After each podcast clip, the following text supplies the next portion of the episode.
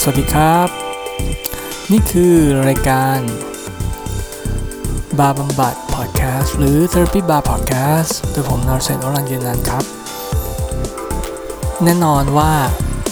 ตอนนี้ทุกๆ podcast ทุกๆ YouTube Channel เนี่ย จะต้องมีความเห็นเรื่องเกี่ยวกับเอ่อ Infinity War และ Endgame ก็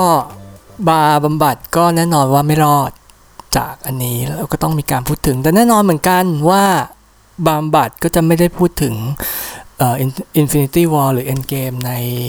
ในรูปแบบที่เขาสรุปกันหรือว่าเขาคอมเมนต์หรือว่าเขารีวิวกัน อันเนี้ยผมอยากจะพูดถึงอะไรที่มันเป็นเมตามากกว่านั้นนะ คือ วันก่อนเนี่ยผม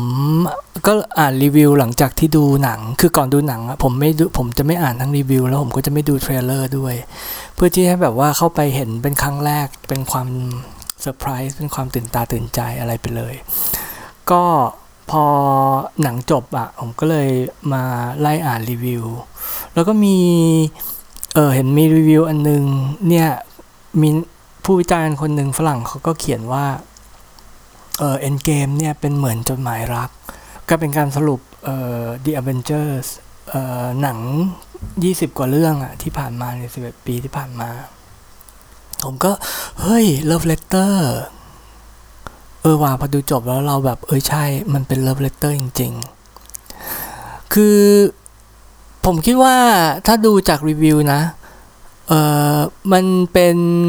หนังสรุป ที่มันไม่เคยมีมาก่อน มันไม่เคยมีแฟรนไชส์อะไรที่มันมาสรุปอะไรกันขนาดนี้ แล้วปรากฏว่าเขาทำออกมาได้ประทับใจคนดูมาก ถึงแม้ว่ายุคนี้เป็นยุคที่ยากมาก เพราะว่ามันมีอินเทอร์เน็ต มี fan theory มันมีคนคอยจะลีกความลับของหนังตรงนู้นตรงนี้ตลอดเวลา แต่ว่าเขาก็ทำได้อยู่ดี ซึ่งสำหรับผมอะซึ่งเป็นคนที่ มีความสนใจใน storytelling ผมรู้สึกว่า เฮ้ยเขาทำได้ไง มันมีความชงน ก็เลยไปนั่งคิดมาว่าเออทีว่าทีว่ามาเวลเนี่ยเขาทำในสุดเขาทำสำเร็จได้ยังไง ซึ่งมันเป็นเรื่องที่มันไม่ง่ายนะ มันไม่ใช่ว่าคุณมีตังค์เดียวแล้วคุณทำได้ เพราะว่าใครๆก็รู้ว่าคู่แข่งของมาเวลคือดีซีเนี่ยสู้ไม่ได้เลย แม้น้อย การที่ทำอะไรแบบนี้มันก็เหมือนกับเป็นการที่แบบทำเป็นครั้งแรก แล้วเขาเขาทำได้ยังไง โดยเฉพาะเอ็นเกมอะมันเป็นหนังที่มันมีปัญหาที่ต้องแก้หลายอย่าง เพื่อที่จะทำให้มันประสบความสำเร็จเนี่ยแล้วมันก็รวมฮีโร่เยอะเนี่ยความเสี่ยงทางธุรกิจอะมันสูงมาก ตอนสรุปมันทำไม่ดีเนี่ยคนก็จะรู้สึกโกรธได้ง่ายมาก เพราะว่าติดตามมาเป็นสิบปีแล้วมัน มันจบแบบนี้เหรออะไรเงี้ยมันทำอย่างนี้ไม่ได้อะแล้วด้วยความที่ถ้าสมมติว่าไม่ได้พูดถึงธุรกิจหรือว่าพูดถึงแฟนเงี้ยการที่เราไปนั่งเขียน story นี้ขึ้นมา มันยากมากเพราะว่าตัวละครแต่ละตัวเนี่ย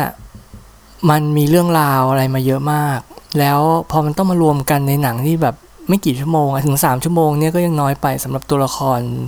เป็น 3 โหล4โหลอะ ที่มีสตอรี่ไลน์ผ่านมาเยอะมาก มันพังง่าย บทมันพังง่ายมาก อย่างถ้าเราดูหนังที่มีหนังที่มีตัวละครเยอะที่ผ่านมา มันมันทำไม่ได้อะอย่างเช่น X-Men พอตอนที่มันไม่ใช่ตอนกำเนิดแล้วเนี่ย มันไม่รู้จะเขียนอะไรแล้วอย่าง X-Men 3อะเป็นอันที่เละที่สุดเนี่ยเป็นเพราะว่าสิ่งนี้เลย คือตัวละครแต่ละตัวเนี่ยตายง่ายมาก ไม่มี มันไม่มีความสำคัญใด ๆ กับเออตัวเออสตอรี่อาร์ของภาคหนึ่งภาคสองแล้วมันก็เขียนยากเพราะว่าตัวละครแต่ละตัวมันมีพลังเยอะแยะมากมาย แล้วมันไม่มีพอยที่จะมาเดินไปเดินมา เราก็ยังเราก็ยังมีปัญหาอยู่นึกออกไหมเราไม่มีซูเปอร์เวเลนคนไหนที่มันจะแบบมีน้ำหนักพอฉะนั้นเนี่ยมันน่าสนใจมากๆที่เฮ้ยเขาจะทำยังไงเพื่อที่จะทำให้ ตัวละครที่เยอะมากมายขนาดนี้มัน มีน้ำหนักพอที่จะที่จะอยู่ในหนังสามชั่วโมง แล้วคนดูไม่รู้สึกว่าเฮ้ยมันขาดตกบกพร่องตรงไหนไป แล้วไหนจะเรื่องเอ่อเรื่องสตอรี่ที่เขาปูมาตั้งแต่พอตอนที่เขาตั้งใจให้มันเป็น MCU แล้วอะ Infinity Stone นี่ก็มีบทบาทใน หนังแฟรนไชส์ของ Marvel มากมาย ฉะนั้นเนี่ย พอตอนที่จะมาสรุปเรื่องของ Infinity Stone เนี่ย เฮ้ยมันจะต้องมันจะต้องดีมันจะต้องทำให้ได้ ซึ่งมันก็ไม่ง่ายอีก เพราะมันมันอยู่กระจัดกระจายไปในหลายไปในหลายเรื่องมาก แล้วที่สำคัญก็คือนอกจากจะตอบปัญหาพวกนี้อะไรให้ได้หมดแล้วอะยังต้องสร้างความประทับใจให้คนรู้สึกเฮ้ยอินกับอินกับบทสรุปนี้ ให้มัน satisfy การรอคอยที่รอคอยมานาน แล้วไหนจะ MCU มันก็ไม่ได้จบที่ Endgame เนาะมันเขาก็ยังจะสร้างหนังฮีโร่อะไรต่อไปเนี่ย Endgame เนี่ยจะต้องประสบความสำเร็จพอที่จะสร้างความประทับใจให้คนอะไปติดตามอีก เรียกว่า MCU 2 แล้วกันคือมันยังมีต่อไปเนี่ย ตอนนี้ถ้ามันสรุปไม่ดีอะ คนก็อาจจะไม่ติดติดตามต่อไปก็ได้นะ เพราะกลัวว่ามันจะ เอ้ยโอ้โหติดตามสิบปีแล้วมันจบได้ห่วยแตกอะไรเงี้ยซึ่งมันก็เกิดเกิดขึ้นบ่อยกับหนังทั่วๆไปใช่ไหมแล้วไหนจะต้องต่อสู้กับความแฟนทีรีความ expectation ต่างๆ ว่า เฮ้ย ตอนจบมันจะต้องยิ่งใหญ่ มันจะต้องอะไรเงี้ย แต่ว่าเรารู้มาสักพักหนึ่งแล้วก่อนที่ ก่อนที่ wave ของไอ้หนังเนี่ยไอ้หนังอภินิหารแฟนซี แฟนตาซีไซไฟมันจะเริ่มตอนปี 2000อะว่ามันไม่พอที่ว่าตอนจบอะมันจะจบด้วยการระเบิด หนังแอคชั่น ทุกครั้งจบด้วยการระเบิด เมื่อก่อนเนี้ยมัน work สมัย Die Hard เนาะซึ่งนานมาก 30 ปี แล้วมันก็มีหนังเนี้ยเต็มออกมาไปหมด แต่ว่าพอพอเขาสร้างเงี้ยมาเรื่อยๆ มันไม่พอแล้วอะที่จบงี้แล้วคนจะรู้สึกฟิน มันจะต้องมีความประทับใจใน condition ของความเป็นมนุษย์ของอารมณ์ของในในระดับอารมณ์ ในระดับตัวละครพอซึ่งมันซึ่งมันเป็นการตอบโจทย์ที่ไม่ง่ายเลย เพราะว่ามีหนังมีหนังหลายเรื่องมาก ทั้งแอคชั่นทั้งแฟนตาซีหรือหนังรีเมคที่มันไม่ workเพราะว่ามันไม่ตอบโจทย์เหล่านี้ มันไม่ประทับใจสำหรับแฟนๆที่มาดู แล้วไหนจะมีเรื่องเฮ้ยดาราที่หมดสัญญาอีกเนาะ คือซึ่งไอ้ก่อนหน้า The Avengers เนี่ยมันก็เริ่มมีข่าวมาแล้วว่าใครหมดใครหมดสัญญาบ้างแล้วเขาไม่เล่นต่อแล้ว เพราะว่ามันอายุก็มากหรืออะไรต่างๆโรเบิร์ตดาวนี่จูเนียอะไรเงี้ยเออเขาก็หรือว่าคนที่เล่นเป็นกัปตันอเมริกาคริสเอเวนส์เขาก็เขาก็อาจจะไปอยากไปทำอะไรอย่างอื่น ดูเหมือนว่าเขาอาจจะไปเล่นการเมืองนะ ถ้าอ่านทวิตเตอร์ของเขา ก็ เขาก็ต้องตอบโจทย์นี้ด้วยเหมือนกัน เพราะว่าก็ไม่ใช่ว่าดาราทุกคนที่สร้าง MCU มาด้วยกันนี้เขาจะมาเล่นต่อไป คือปัญหามันเยอะมากสำหรับสำหรับทีมสร้างที่จะทำให้ Endgame มันประสบความสำเร็จ ฉะนั้นเนี่ยสำหรับผมอะมันก็เลยเป็น Endgame นะมันน่าสนใจที่ว่า เฮ้ย เขาจะแก้ปัญหายังไง ให้ตอบโจทย์เหล่านี้ได้ทั้งหมด ซึ่งพอหนังออกมาแล้วหนังฉายมา แล้วก็มีคนเริ่มรีวิวมีเริ่มแฟนๆไปดูมาแล้วเนี่ย เห็นได้ชัดเลยว่าเขาทำได้ มันอเมมัน Amazing มาก ๆ ในแง่นี้นะสำหรับผม คือผมชอบหนังนะ ผมรู้สึกว่าเออมันดีมันระทับใจมันแบบ โอ้โห มีไอแคนดี้อะไรเงี้ย แต่ว่าสิ่งที่ผมประทับใจที่สุดเนี่ยก็คือการขมวดปมแก้ปัญหาหนังที่สร้างยากขนาดเนี้ยได้ในที่สุดอยากออกมาได้อย่างงดงาม ซึ่งผมไปนั่งคิดดูหลายชั่วโมงมากหลังจากที่หลังจากที่ดู Endgame แล้วผมก็ผมก็สรุปออกมาว่าความดีความชอบครั้งนี้คือต้องยกให้วิธีการแก้ปัญหาของออของทีมของทีมสร้างทีมเขียน ซึ่งตัวหลักเลยอะ่ะเขาแก้ปัญหาทั้งหมดที่ผมว่ามาเนี่ย ด้วยสตรัคเจอร์การเล่าเรื่องที่แข็งแกร่ง เออ มันหมายความว่ายังไง ปัญหาทั้งหมดที่เล่ามาเนี่ย ถ้าสมมติว่ามันไม่มีโครงสร้างที่แข็งแกร่งอะอย่างตัวอย่างที่ผมยกตัวอย่างไปแล้วคือเรื่องเอ่อ X-Men 3นะ The Last Stand ซึ่งห่วยมาก ขอบอก มีนักวิจารณ์ฝรั่งคนหนึ่งเขาเขียนมาซึ่งตรงมากว่าเขาเขาเขาเขาวิเคราะห์ว่าทำไมมันห่วย เขาวิเคราะห์สั้นๆเลยว่ามันถูกเขียนและถูกสร้างโดยผู้กำกับ ที่ไม่มีความรักในตัวละคร โอ้โหโคตรจริงคือ พอเริ่มมาอย่างเงี้ยฟีนิกซ์อะคือเป็นตัวร้ายเนาะแต่ว่าก่อนหน้านั้นเขาก็เป็นนางเอกเขาก็แบบโผล่มาเขาก็ฆ่าแฟนเขาเลย ซึ่งก็คือไซคลอปซึ่ง ฮะ อะไรรักกันมาตั้งนาน แล้วก็ไซคลอปแทบไม่มีบทพูดเลย เจมัสเดนที่เล่นเป็นไซคลอปคือแบบแทบไม่มีบทพูดแล้วตายเลย ไม่มีที่มาที่ไปอย่างรุนแรง แล้วก็ไม่ได้สร้างความประทับใจ ไม่ได้สร้างความสะเทือนใจด้วยซ้ำว่าเฮ้ยมันเป็นความรักคือแบบโคตรจริงแล้วทั้งเรื่องอะ่ะ พอหลังจากนั้นอะ ก็ลงเหว ก็คือว่าไม่มีอะไร Phoenix ก็แค่ไปทำลายล้างต่าง ๆ แล้วทุกตัวละครที่เข้ามาสู้อะก็พังพังทลาย เพราะว่ามีอำนาจสู้ไม่ได้พอตอนจบ มาเจอวูฟเวอร์ลีน ซึ่งเป็นคนรักเก่าแล้วก็เกิดเซนซิทีฟขึ้นมาก็เลยลดพลังแล้วก็ถูกฆ่าตาย ฮะคือทุกคนที่ดูอะมันตะลึงเพราะมันเป็นมันมันเอมตี้อะ เวลาเวลาเราดูอย่างเงี้ยมันไม่มีอารมณ์มันไม่มีมันม่มีความผูกพันมันไม่มีสตรัคเจอร์อะไรที่มันตอบโจทย์ใด ๆ ของผู้ที่มาดูเลย แต่ว่า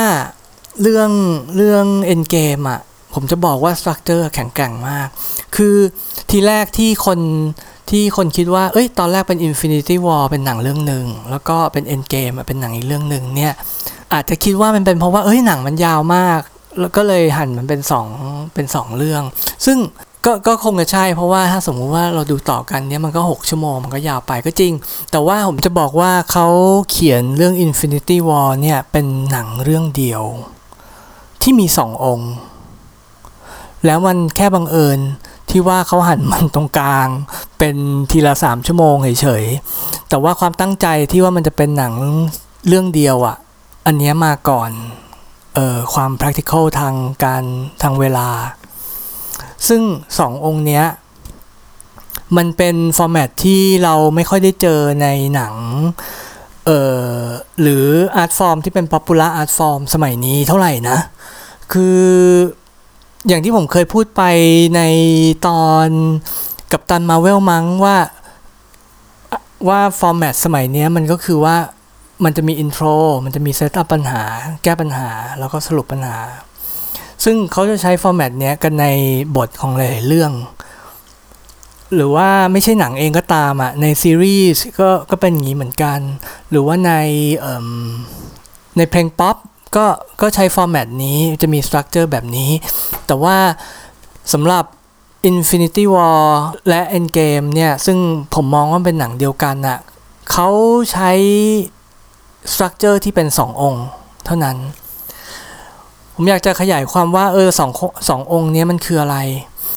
คือผมไม่รู้ชื่อทางเทคนิคของมัน แต่ว่าอันเนี้ยมันเป็น story structure ที่มันเกิดขึ้น ในเหตุการณ์ใหญ่ในชีวิตจริงของโลกเรา ซึ่งก็คือพวกสงครามโลกต่างๆ ซึ่งสเกลมันก็ใหญ่พอๆกันกับเอ่อ Infinity War เนาะเขาคือสององค์ที่ว่าเนี่ยมันคือยังไง คือองค์แรกอะ่ะ มันคือความสูญเสียครั้งใหญ่ ระดับสเกลใหญ่มาก ไม่ใช่ระดับสเกลบุคคล อันนี้คือองค์แรก แล้วองค์ที่สองอะก็คือว่า มีความสูญเสียนั้น แล้วเราสามารถทำอะไรกับมันได้ เราอาจจะแก้มันหรืออาจจะ revert มันหรือว่า หรือว่าบรรเทามัน แต่ว่าเรามีความสูญเสียอยู่ดี และเราสามารถไปต่อได้ในอนาคตกับสิ่งที่เราเหลือเหลืออยู่ โดยมี positivity เนี่ยมันเป็นมันมันมันเป็นสตรัคเจอร์ที่คนคุ้นเคย เพราะว่าทุกๆคนน่ะก็รู้เรื่องราวเกี่ยวกับสงครามอะไรต่างๆเนี้ย อายกตัวอย่างง่ายๆก็คือสงครามโลกครั้งที่สองใช่ไหมเออเราก็รู้ว่าองค์แรกของมันเนี่ยก็คือน่ากลัวมากก็เป็นการฆ่าล้างเผ่าพันธุ์ที่มีคนหลายล้านตาย แล้วก็มีการร่วมมือกันกับโอของฝั่ง Access อีกฝั่งหนึ่งคือน่ากลัวไปหมดทุกคนในโลกหยุดเศรษฐกิจหยุดการทำงานแล้วก็ออกไปรบ แล้วก็คนล้มตายเพิ่มขึ้นไปอีกจากการรบอะไรเงี้ย แต่ว่าพอองค์ที่สองเนี่ยก็คือว่ามันเกิดความสูญเสียอีกครั้งยิ่งใหญ่โอ้โหมันสู้รบกันไปทั่วไปหมดเหมือนกัน แล้วพอตอนที่มันจบเนี่ย ก็ทุกๆคนไม่ว่าจะเป็นฝ่ายแพ้หรือเป็นฝ่ายชนะสงคราม ก็ต่างได้รับบทเรียน และบทเรียนสำคัญนั้นน่ะก็คือ ความมีค่าของความเป็นมนุษย์เนาะซึ่งมันเป็นสิ่งที่ยิ่งใหญ่พอที่จะออฟเซตกับ ปัญหาระดับสเกลว่าโอ้คนเสียชีวิตเป็นล้านล้านคนในโลกอะไรอย่างเงี้ยซึ่งเขาเขาพอเรื่อง Infinity War มันเป็นการสรุปหนัง 20 กว่าเรื่องของ MCU แล้วมันก็สเกลมันใหญ่มากเนี่ย ผมว่าการเลือก structure เนี้ย มันถูกมันถูกเป๊ะเลยถึงแม้ว่ามันจะไม่ใช่ structure การเล่าเรื่องที่ที่แบเบอร์ที่ทุกคนคุ้นเคยและ expect ได้ เนี่ยมันพอเลือกสตรัคเจอร์เนี้ย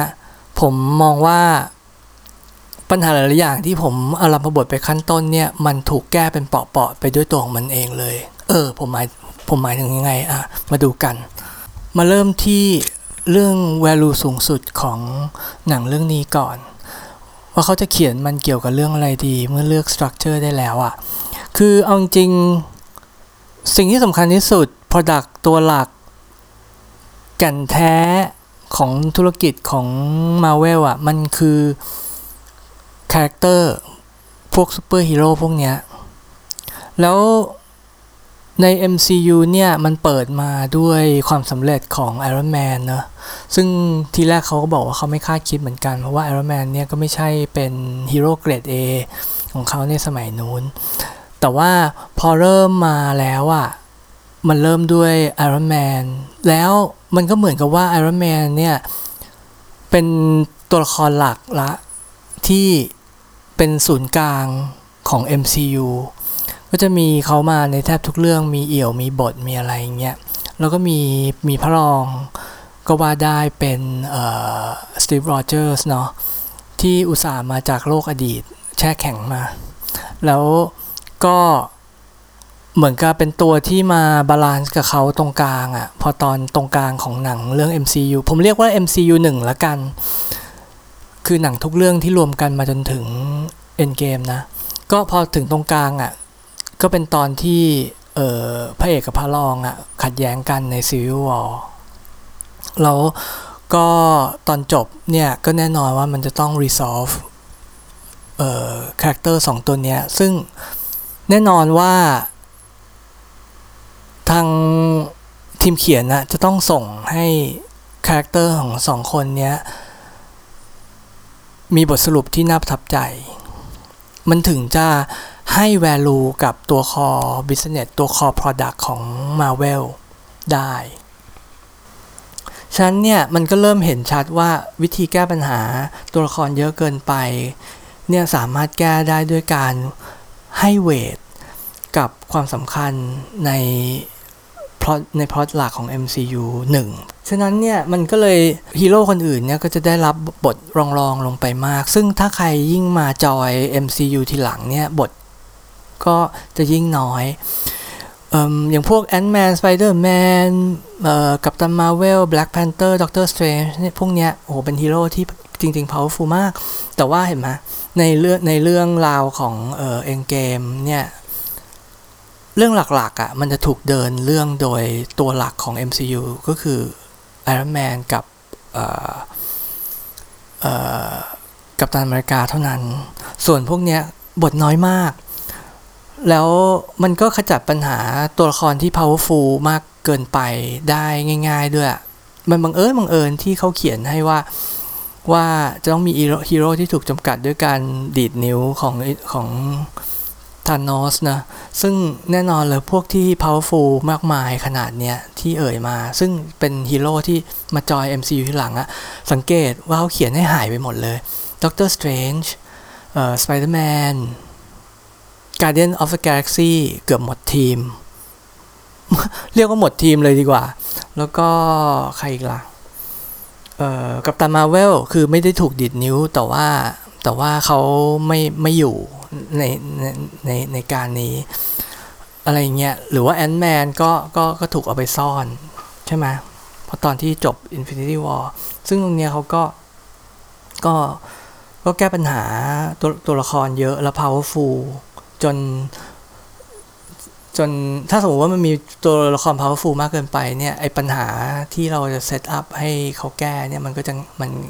มันก็จะดูไม่สมเหตุสมผลที่มันจะถูก ที่มันจะไม่สามารถแก้ได้ แล้วส่วนพวกตัวละครที่ถูกสร้างขึ้นมาโดยที่แบบไม่มีหนังของตัวเอง เป็นเป็น supporting character ละกันใน MCU 1 อย่างพวก Black Widow Hawkeye Vision อะไรพวกเนี้ย ก็คือว่าเขาก็จัดให้มีบทบทสรุปใน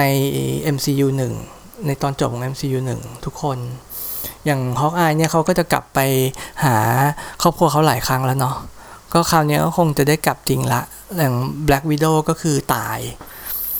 แล้วก็วิชั่นก็ตายอะไรอย่างเงี้ยคือมันก็เขาก็เหมือนกับสามารถตั้งเป้าให้ได้ว่า เออมันมันมันต้องเขียนอย่างนี้แล้วล่ะ แล้วอย่าง มันก็จะมี supporting actor เออ supporting character หลายคนที่ยังไม่มีบทสรุปเนี่ย อย่างเช่นเอ่อ The Hulk หรือว่า Scarlet Witch หรือว่า Nick Fury อะไรพวกเนี้ยเขาก็คงจะมีบทบาทต่อไปใน MCU 2 นะ คิดว่าฉันเนี่ย ไอเรื่องเกี่ยวไอปัญหาที่เกี่ยวกับว่า เฮ้ย มันจะเขียนเกี่ยวกับอะไรดี แล้วก็ปัญหาที่ว่าตัวละครเยอะจะกระจายบทไม่จะกระจายบทยังไงเนี่ย ตรงเนี้ยก็ถูก ก็ถูกแก้ได้ ทันทีเมื่อเลือกสตรัคเจอร์ที่ถูกต้อง แต่ว่าไอ้ตรงที่เล่ามาทั้งหมดเนี่ยมันก็เป็นการเหมือนกับเป็นการแก้ปัญหาว่าเฮ้ยเรื่องนี้มันจะสร้างยังไงเท่านั้น แต่ตรงนี้ยังไม่ได้ตอบโจทย์ในในระดับความประทับใจที่แฟนๆอะคาดหวังแล้วก็จะต้องได้ เพราะว่าไม่งั้นเนี่ยก็จะโกรธมากที่ติดตามหนังเรื่องนี้มาเป็นเอ้ยติดตามหนังซีรีส์มาเนี่ยมาเป็น 20 กว่าเรื่องแล้วมันแบบมันไม่ฟิน แล้วเขาจะแก้ปัญหา อันนี้ยังไง ซึ่งไอ้แก้ปัญหาเนี้ยผมขอเรียกว่ามันเป็นการเขาจะเขียนจดหมายรักกลับไปหาแฟนๆ ได้ด้วยวิธีใด ซึ่งอันนี้ก็เป็นเป็นอะไรที่น่าสนใจสำหรับผมนะ เขาก็ ซึ่งถ้าสมมุติว่าเรามาดูอะว่าโจทย์อะมันคืออะไร โจทย์อะมันก็คือว่า expectation ที่แฟนๆอะมีเกี่ยวกับหนังเรื่อง Infinity War และ Endgame ใช่ไหมสมมติว่าเราลองนึกดูอะก่อนที่หนังจะฉายอะเรายังไม่รู้ว่ามันจะเกี่ยวกับอะไรอะเรารู้เราเราคาดหวังละ ว่าเราจะต้องเห็นฮีโร่ทุกตัวที่เราชอบ เราต้องเห็นทุกทุกคนมาแบบว่าโอ้แสดงพลังร่วมพลังกันแล้วก็ มีการแสดงพลังคือในระดับรามเกียรติ์ยิ่งใหญ่มากนะ อันเนี้ยคือผมคิดว่าแฟนๆทุกคนอะ expect ว่าจะต้องได้เห็นจาก Infinity War และ Endgame ถูกปะคือต้องยิ่งใหญ่ระดับที่ว่า Lord of the Ring เนี้ยแพ้ คือฉากสงครามหรือฉากอะไรพวกนั้นมาเนี่ยจะต้องเพราะว่าเราเคยเห็นความยิ่งใหญ่ระดับนั้นมาแล้ว แต่ว่าอย่าง Lord of the Ring อะเราไม่เคยเรายังไม่เคยอ่านเรื่องของแต่ละคนแบบเจาะลึกลงไปใช่ไหมแต่ว่าใน MC หนังซีรีส์ MCU อะเราดันได้ดู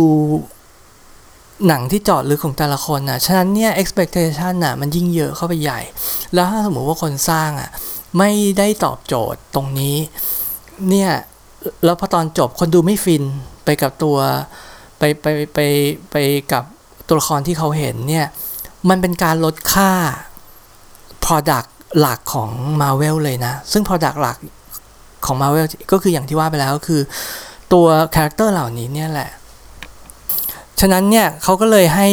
ให้เวลาเกี่ยวไอตอนที่ฉากที่โอ้โหมารบกันใหญ่เลยอะ40 นาที แล้วเราก็ได้เห็นฮีโร่ของเราทุกคนใน ใน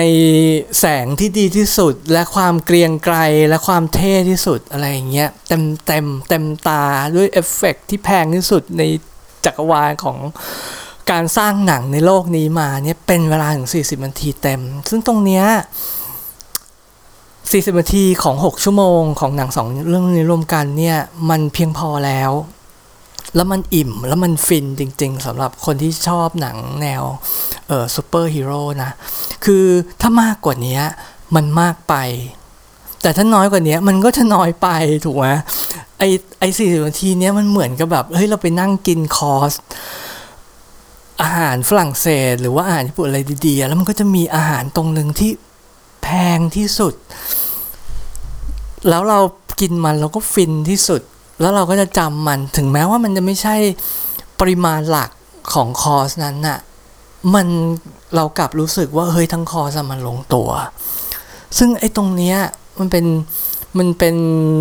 ส่วนมันเป็นส่วนหลักตรงนั้นมันเป็น สิ่งที่เขาเอ้ยถ้าแฟน expect เขาตอบโจทย์เขาให้เขาให้จริง ๆ คือเขากันเวลาตรงนี้ให้เลยแล้วมันต้องมันต้องมีฉากนี้ มาในตอนที่โอเคที่สุด คือหลังจากที่ทุกคนสิ้นหวังอะไรต่างๆ แล้วทุกคนกลับมาแล้วทุกคนก็ร่วมมือร่วมใจกันสู้ไม่ได้มีความขัดแย้งที่อย่างที่ผ่านมา คือมันเป็นความฟินแบบ simple fun แล้วมันเป็นสิ่งที่คน expect แล้วคนในสุดก็ได้ แล้วก็ได้มันในเวลาที่ ถูกอัดอั้นมานานที่สุดเนี่ยมันฟินที่สุด ซึ่งตรงนี้เขาประสบความสำเร็จมาก ตรงนี้มันก็เลยรู้สึกเหมือนกับมันเป็นจดหมายรักที่เขาเขียนกลับมาให้แฟนๆ ซึ่งนอกจากนี้มันก็เขาก็ยังใส่รายละเอียดของความฟินไอ้ตรงนี้คือกระจายกระจายความฟินเนี้ยได้ดีนะ เพราะว่าอะไรเพราะว่าไอ อะโอเคไอ้สี่สิบนาทีหลังของเอ่ออินฟิของเอ็นเกมเนี่ยมันโอ้โหมันแบบตื่นตาตะการตามาก แต่ว่าเขาก็ให้มันมีฉากที่อยู่คล้ายๆกันเนี้ยในเอ่อ Infinity War เหมือนกัน ซึ่งก็คือฉากลบที่วากันดา แต่ว่ามันสเกลมันยังไม่เท่านี้เนาะฮีโร่มันยังไม่เยอะขนาดนี้ เพราะบางคนก็ไม่อยู่บางคนยังอยู่ในอวกาศอะไรอย่างเงี้ยซึ่งแต่ว่ามันตรงนั้นมันก็มีความมันก็มีความฟิน ในในในในระดับของหนังเรื่องหนึ่งซึ่งซึ่งยังไม่จบ แล้วเขาก็ซึ่งพอยุคสมัยนี้เขาก็ยังอุตส่าห์โอ้โห คิดไปถึงว่าเราจะต้องตอบโจทย์ inclusiveness ของสังคมตอนนี้ว่า เฮ้ย มันไม่ใช่แบบว่ามีแต่ผู้ชายตอนนี้มันต้องแบบมีสิทธิสตรีอะไรอย่างเงี้ย ฉะนั้นเนี่ยมันต้องมีฉากรวม girl power ฮีโร่หญิงทั้งหมด ซึ่งอีตอนตอน end game อะเขาก็มีนะ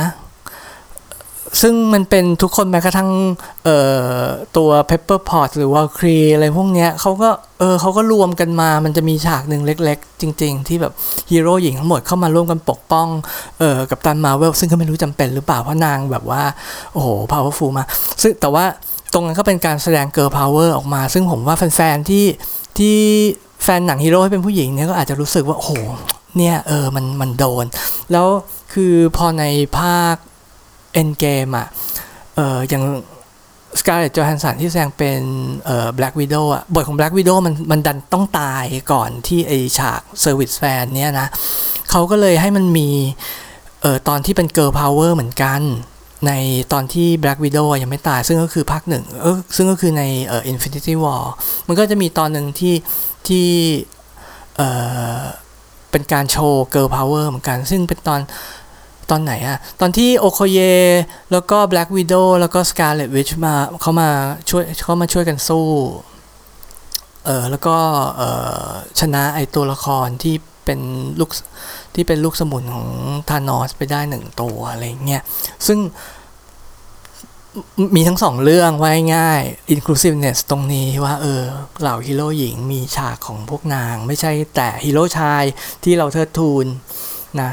เขาตรงนี้เขาก็รู้สึกว่าแบ่งได้ดี แล้วพอพอเหมือนพอเขามีความตั้งใจอะมันมี structure อะเขาก็เลยรู้ว่า เออ อันหลังก็มีแล้วอันก่อนตัวหน้าก็มีเพราะ Black Widow เนี่ยก็เป็นก็เป็นตัวละคร support MCU ที่มีมันตั้งแต่ต้นอะ ฉะนั้นเนี่ยเขาก็เหมือนว่า มีแฟนๆเยอะเขาต้องให้เกียรติ ว่านางจะต้องอยู่ในฉากเกิร์ลพาวเวอร์ให้ได้ เขาก็เป็นการเฉลี่ยที่ดีแล้วผมว่าตรงนี้ก็จะไม่มีใครบ่น ได้ว่า เฮ้ยโห Black Widow อยู่มางนานแฟนๆเยอะแยะทำไมทำอย่างนี้นะ ไม่มีส่วนร่วมใน Girl Power ซึ่งเออก็มีไง ก็ถือว่าเป็นความชันฉลาดมาก ๆ อีกแล้วของทีมเขียน ตอนนี้กลับมาเรื่อง เฮ้ย ความประทับใจความฟินของตอนจบ ซึ่งซึ่งมันจะต้อง prevail ความเป็นมนุษย์อะไรเงี้ยมันจะต้อง prevail เพราะว่าองค์แบบสององค์แบบเนี้ย องค์หนึ่งสูญเสียครั้งใหญ่องค์ที่สองเนี่ยเราแก้ปัญหาได้และความมนุษย์ prevail มันต้องเกิดใช่ไหมซึ่งตรงเนี้ยเขาก็ทำได้ดีเขาด้วยความที่เขาว่าเขาเลือกแล้วว่ามันคือ Iron Man เรื่องราวทั้งหมดของ MCU 1 คือเรื่องราวของ Iron Man กับเอ่อกัปตันอเมริกาเอ่อ Iron Man ก็แน่นอนว่าเขาเวทเขาต้องมากกว่า เพราะว่าเขาเป็นคนที่เริ่มเอ่อ MCU และเขาก็สรุป ได้ดีมากว่าคนที่ในที่สุดอะกำจัดตานอสได้อะก็คือ Iron Man ซึ่งเป็นฮีโร่ที่เป็นมนุษย์เฉยๆ ไม่ได้มีพลังพิเศษ ไม่ได้เป็นมนุษย์ต่างดาว มันอ่าโอเคเขาอาจจะชาญฉลาดและรวยมากและและและมีชุดไอรอนแมนนะ แต่ว่าในที่สุดเนี่ย คือเขาเขาเสียสละ และเขาใช้ความเป็นมนุษย์ และเขาเสียสละความเป็นมนุษย์ความสุขส่วนตัวอะไรอย่างเงี้ยเพื่อความสงบสุขของจักรวาลนะนึกออกไหมเพราะว่าเพราะว่าอะไรเพราะว่าเขาเซตอัพมาว่าอย่างนี้ คือถ้าดูเรื่องแรกสุด Iron Man เนี่ยเขาก็เป็นเหมือนกับแค่คนรวยที่หลงตัวเองใช่ปะครั้นี้พอมาตรงกลางละตรงที่เริ่มทะเลาะกันกับเออกับตันอเมริกาคือในซิววอร์เนี่ยเราเริ่มเห็นความเป็นมนุษย์ของเขามากขึ้น ซึ่งจริงอะเราเริ่มเห็นความเป็นมนุษย์ของเขามาตั้งแต่ตอน a v e n g e r 1ละพอเพราะว่าพอหลังเหตุการณ์หลัง a v e n g e r 1อะก็คือว่า Iron Man เขารู้สึกเฮ้ยตกใจว่ามันมีมนุษย์ต่างดาว แล้วเขาช็อกเขามี PTSD เกี่ยวกับเรื่องนี้ แล้วเขาก็เหมือนกับเป็น anxiety disorder อะทำให้เขาบังคับชุด Iron Man ไม่ได้อะไรมองเนี่ยแล้วเขาก็คือเขาเนี่ยเขาเขาแสดงความเป็นมนุษย์หลังจากนั้น แล้วซึ่งความเป็นมนุษย์ของเขาในในใน ตอนจบของ MCU 1อะคืออย่างใน Infinity War นะเขาก็ทีแรกเขาก็บอกว่า เอ้ยเขาจะปลดระวางเขาจะตามใจเมียอะไรต่างๆ แต่ในที่สุดเขาก็ไป แล้วพอไปในอวกาศเขาก็ทำพยายามทำดีที่สุดแล้ว แต่ก็ไม่ชนะ แล้วพอเขาถูกช่วยกลับมาบนโลกอีกครั้งในเอ็นเกมอะเขาก็คิดว่า เออ ไม่ไม่น่าแล้วล่ะ คือเขาเซตอัพให้ไอรอนแมนเนี่ยมีเดิมพันสูงขึ้นเรื่อยๆ ในการที่ว่าพอตอนที่เขาเสียสละเนี่ยเราจะรู้สึกอินไปกับเขาพอเขาพอเวลา 5 ปีผ่านไปหลังจากที่เขาถูกเเขาถูกช่วยกลับมาโดย Captain Marvel เนาะเขาก็แบบมีลูกแล้ว มีครอบครัวที่เหมือนกับที่เขาฝัน เขาเคยเล่ามาก่อนว่าเออเขาอยากจะสร้างบ้านในป่าแล้วก็อยู่กับเมียแล้วก็มีลูกอะไรเงี้ยเขาก็ได้ดังใจละขนาดตอนที่ว่าเฮ้ยมันมีทางที่จะรีเวิร์ดไอ พลังของ Infinity Stone ด้วยด้วยทรัมด้วยการเดินทางข้ามเวลา เขาก็ยังมันก็ยังเสียวสำหรับเราว่า เฮ้ยถ้าสมมุติว่ามันผิด เนี่ย ลูกสาวเขาอาจจะหายไปก็ได้ ซึ่งเขาก็พอพอเขาพอ ดำเนินแผนการไปเสร็จอะแล้วอะเรามีความสูญเสีย ซึ่งก็คือเอ่อ Black Widow ตายอะไรอย่างนี้เนาะแต่ว่าอันนี้มันก็ยังไม่เกี่ยวกับ Iron Man เนาะคือลูกสาวเขายังอยู่ครอบครัวเขายังอยู่ แต่ว่าพอตอนสุดท้ายเนี่ย คือมันก็เลยยิ่งกลายเป็นเดิมพันที่สูงมากเข้าไปใหญ่ ว่าถ้าเขาตายเนี่ย สิ่งที่เขาสู้มาทั้งหมดเนี่ยมันหมดเลย ในฐานะมนุษย์คนหนึ่งกับความหวังในชีวิตเขาอะไรเงี้ย มันก็เลยไอการตายของไอรอนแมนตอนจบที่ยอมสละตัวเองเพื่อเพื่อเอาชนะธานอสเนี่ย มันก็เลยเป็นอะไรที่แบบเฮ้ยมันยิ่งใหญ่มากเพราะว่ามันไม่ได้ยิ่งใหญ่ในระดับที่ว่าโอ้ยแบบว่าให้เงินเป็นพระเวสสันดรไปหมดทั่วกาแล็กซี่อะไรเงี้ยมันมันเฉยเฉยแต่เนี่ยมันเป็นความสูงเขาเองเขาสละไอสิ่งที่แบบเขาฝันมาทั้งหมดในที่สุดเพื่อที่ให้จักรวาลสงบสุข มันก็เลยแบบว่า เฮ้ยเห็นปะมันดูยิ่งใหญ่มันแบบความเป็นมนุษย์อะมันแบบเอาชนะเอาชนะทุกสิ่งมันตอบโจทย์ ที่ว่าองค์ที่สองมันจะต้องเข้าใจในความสูญเสีย ยอมรับในความสูญเสียนั้นและอนาคตที่มีต่อไปอะ่ะเหมือนหลังสงครามโลกที่สองอะ่ะมันคือความเป็นมนุษย์แบบนี้ คือมันเป็นบทที่ตอบโจทย์มาก แล้วพอแล้วพระเอกพระรองก็คือเอ่อกัปตันอเมริกาก็เหมือนกัน ก็คือว่าแทนที่เขาจะใช้พอเขาต้องกลับไปซ่อมทม์ไลน์เอา Infinity Stone ที่แย่งมาไปคืนอะแล้วเขาก็ไม่กลับมาอีก ก็คือว่าเขาทิ้งเขาทิ้งเอ่อชีวิตอันน่าตื่นเต้นในฐานะกับตันอเมริกาไปเลย แล้วก็ไปอยู่กับแฟนในอดีตเหมือนกับที่เขาถูก จากมา ซึ่งจริงตอนแรก ๆ ที่ผมดูนะ ผมก็รู้สึกว่าโห มันเป็นทำไมเขาเขียนให้พระเอกเนี่ยหลับไป 70 ปี แล้วก็คนที่เขารักก็ตายหมดมันโหดมาก แล้วคือถ้าเขาเขียนตรงนี้อย่างไม่แคร์มันก็เหมือนกับแบบพพยายามจะยัดให้กัปตันอเมริกามาเจอฮีโร่ที่เหลือเฉยๆและไม่สนใจความเป็นมนุษย์ของของ Captain America เลย ซึ่งพอมันจบแบบนี้ผมรู้สึกโอเคมากๆ ว่า อย่างน้อยพระเอกคนหลักอะเขาสูญเสียทุกอย่างเพื่ออวกาศ แต่พระเอกคนที่สองเขาได้ทุกอย่างที่เขาต้องการในฐานะมนุษย์ เออมันแบบมันลงตัวมันเป็นความ balance ที่เออเรารู้สึกอิน เรารู้สึกฟินไปกับมันได้ ซึ่งพอมันสรุปแบบนี้มันก็ยิ่ง มันก็ยิ่งเป็นเหมือนการได้อ่านจดหมายรักจริงๆไงที่แบบว่า เราได้รับความฟินจากฉาก service 40 นาที action รวมฮีโร่เนาะแล้วพอมันจบเนี่ยมันจบด้วยเฮ้ยความหมาย ความรักความหวัง ความฝันที่จะดำเนินต่อไปและอนาคตอะไรอย่างเงี้ยมันคือมันแบบ เออมันเป็นการสรุป MCU หนึ่งที่แบบว่าเติมเต็มมาก ไว้ง่ายเติมเต็มจริง โดยสรุปนะผมก็คือผมให้ 10 เต็ม 10สำหรับบทสรุปของ MCU นี้ ในการแก้ปัญหาของทีมสร้าง ที่ตอบโจทย์ไปหมดทั้งทางด้านธุรกิจ ทั้งทางด้านโลกของความเป็นจริงและ และตัวและและและ expectation ที่แฟนๆน่ะมีกับหนัง คือตอบหมดทุกอย่างดีหมดทุกอย่าง ซึ่งตรงนี้ก็ทำให้มันเซตอัพความยากสำหรับ MCU 2 ต่อไปไอตอนที่ผมดูหนังเรื่อง Endgame จบเนี่ยตอนออกมาผมคิดว่าเออไม่ได้แล้ว เราต้องเลิกดูแล้วเพราะว่าถ้าสมมติว่าเราดู MC ตาม MCU 2 ให้จบเนี่ยคือตอนนั้นก็คือผมก็อายุ 60 แล้ว มันจะมัน เออเราควรเอาเอาเวลาไปเออ enjoy อะไรแบบอื่น ฟอร์แมตอื่นบ้างในชีวิตอะไรเงี้ยเออ แต่ว่า ด้วยความที่ผมชอบเรื่องผมชอบ storytelling ผมก็ทำให้ผมรู้สึกว่ามันน่าสนใจมากเหมือนกันที่จะติดตามดูต่อไปว่าทาง Marvel เนี่ยเขาจะแก้ปัญหายังไงหลาย ๆ อย่าง ที่จะเกิดกับ MCU 2 ละ ในเมื่อเขาเขาสรุปมัน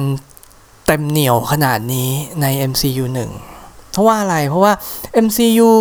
MCU 2เนี่ยก็จะเหลือแต่ฮีโร่ระดับรองถูกไหมแล้วมันไม่มีใครที่แบบเป็นฮีโร่ที่เอ้ยคนรู้จักกันทั่วโลกอะไรกันขนาดนั้นอย่างตอนนี้คือการว่า Iron Man นะคนรู้จักทั่วโลกละแล้ว